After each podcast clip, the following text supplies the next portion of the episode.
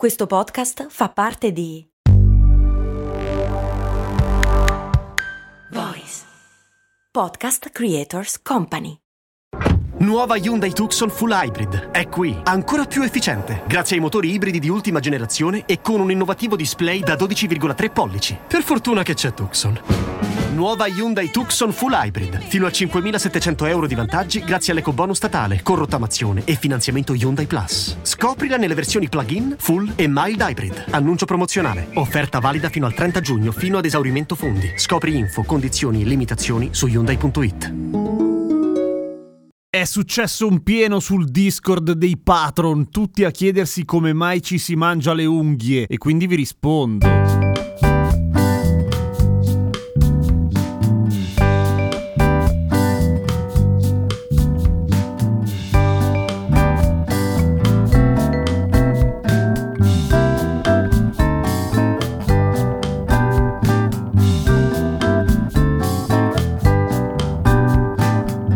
Siete Patreon, cioè se vi iscrivete a patreon.com slash cose molto umane, oltre a poter fare le domande ovviamente, potete anche scrivere su Discord e parlare fra di voi, che è divertente! Comunque la risposta abbastanza unanime degli psicologi per quanto riguarda il perché ci mangiamo le unghie, almeno in una prima battuta, in una prima fase di analisi è perché ce le abbiamo sono lì, sono comode, nel senso che bene o male possiamo sviluppare una dipendenza per pressoché qualunque comportamento, dipendenza psicologica naturalmente, non fisiologica, non chimica, però possiamo abituarci a fare qualcosa in modo ripetuto, in modo quasi compulsivo, quello che ci capita, basta che ci dia piacere lì per lì e mangiarci le unghie ci dà piacere lì per lì e qua diventa un po' più complicato. Perché? Allora il migliore amico della onicofagia, o il mangiarsi le unghie, è la tricotillomania, che ha un nome molto più simpatico, che è quella roba di pizza pizzicarsi, tirarsi e mangiarsi i capelli. È meno diffusa rispetto al mangiarsi le unghie, che interessa almeno un 20% della popolazione mondiale in modo più o meno severo, ma la percentuale di quelli che lo fanno in modo non distruttivo, cioè che si mangiano le unghie ogni tanto e poco, è molto ma molto ma molto più alta. Le origini quali sono? Probabilmente evolutive, cioè ha senso che tutto sommato ci si morda le unghie o ci si mordesse le unghie prima che inventassero il tagliaunghie per tenerle lunghe giuste visto che non abbiamo una conformazione tale per grattare le cose, per limarsi le unghie, no, ci si fa un gran male, sta guardando le mani. E, ma al di là dei gatti che ovviamente devastano i mobili e i divani per tenere a bada la lunghezza delle unghie, tutti gli animali hanno una serie di comportamenti che anche a loro può sfuggire di zampa.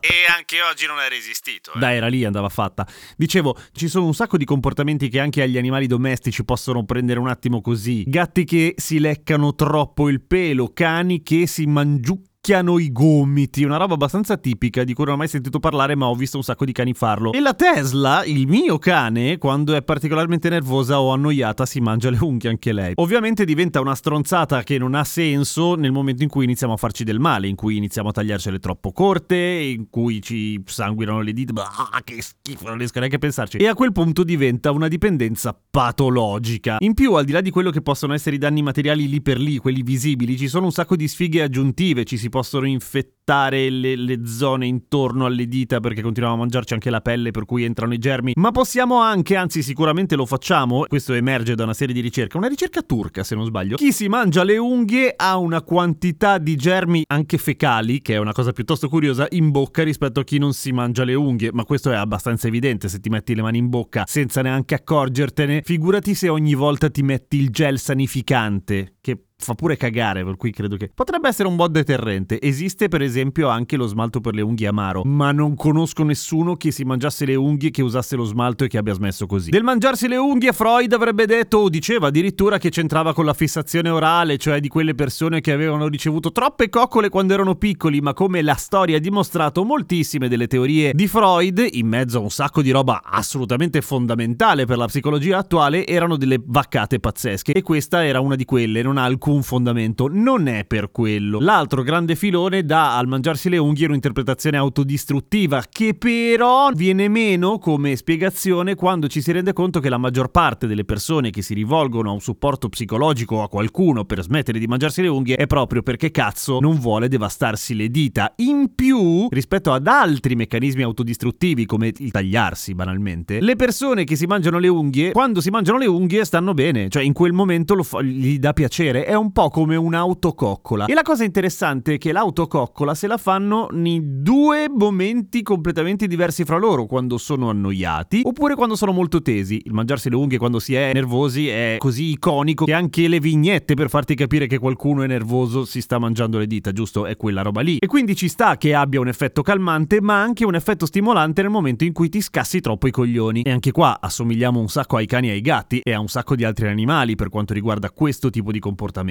Il fatto che a un onicofago dia piacere mangiarsi le unghie è uno di quei piccoli dettagli di questa cosa che mette in dubbio la comunità scientifica se l'onicofagia vada inclusa nelle patologie ossessivo-compulsive perché non è ossessivo e non è realmente compulsivo, vale a dire una persona che si mangia le unghie quando è sovrappensiero lo fa, ma se si concentra riesce a non farlo, non è una vera e propria compulsione, è una dipendenza, un vizio se vuoi. Assomiglia molto di più al fumare, per esempio, che ai comportamenti veramente ossessivo-compulsivi. Ma la domanda che mi rivolgevano i patron su Discord, un thread iniziato da Fra in particolare, si focalizzava anche sul fatto che la maggior parte delle persone si mangia le unghie fino a una certa età e poi smette. Ed è vero, e qua possono concorrere un sacco di fattori. Il primo dei quali è che in adolescenza o in infanzia siamo abbastanza delle seghe per quanto riguarda la gestione delle nostre emozioni, ansia più di tutto. Crescendo si diventa un pochino più bravini, ma non solo, si diventa anche molto più autoconsapevoli, per cui ci si rende conto ad esempio che se diventa un comportamento che non riusciamo ad abbandonare, forse c'è qualcos'altro e forse è il momento di affrontarlo, per cui tendenzialmente si prende consapevolezza del problema e magari si cerca aiuto o quantomeno ci si pensa. Si ha anche una maggiore capacità di focalizzazione, per cui si riesce anche a concentrarsi di più e a sforzarsi di più a evitare di farlo e in più aumentano anche tutte quelle pressioni socioculturali che riguardano l'aspetto fisico. Non che prima non ci siano, naturalmente ci sono e come, solo che si focalizzano su altri dettagli, curiosamente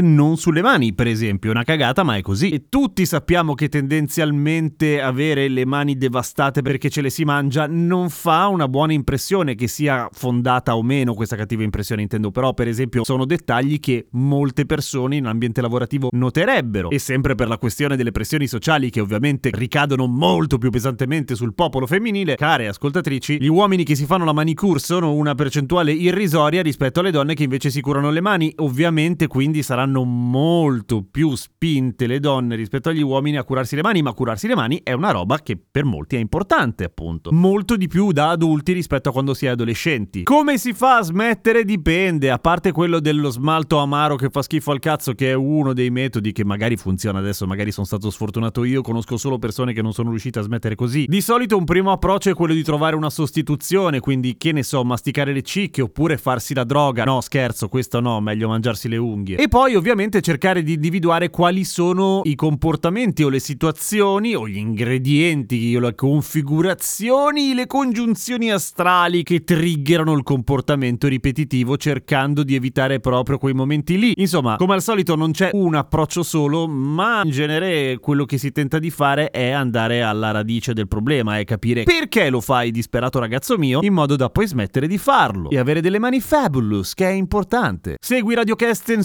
Instagram a domani con cose molto umane.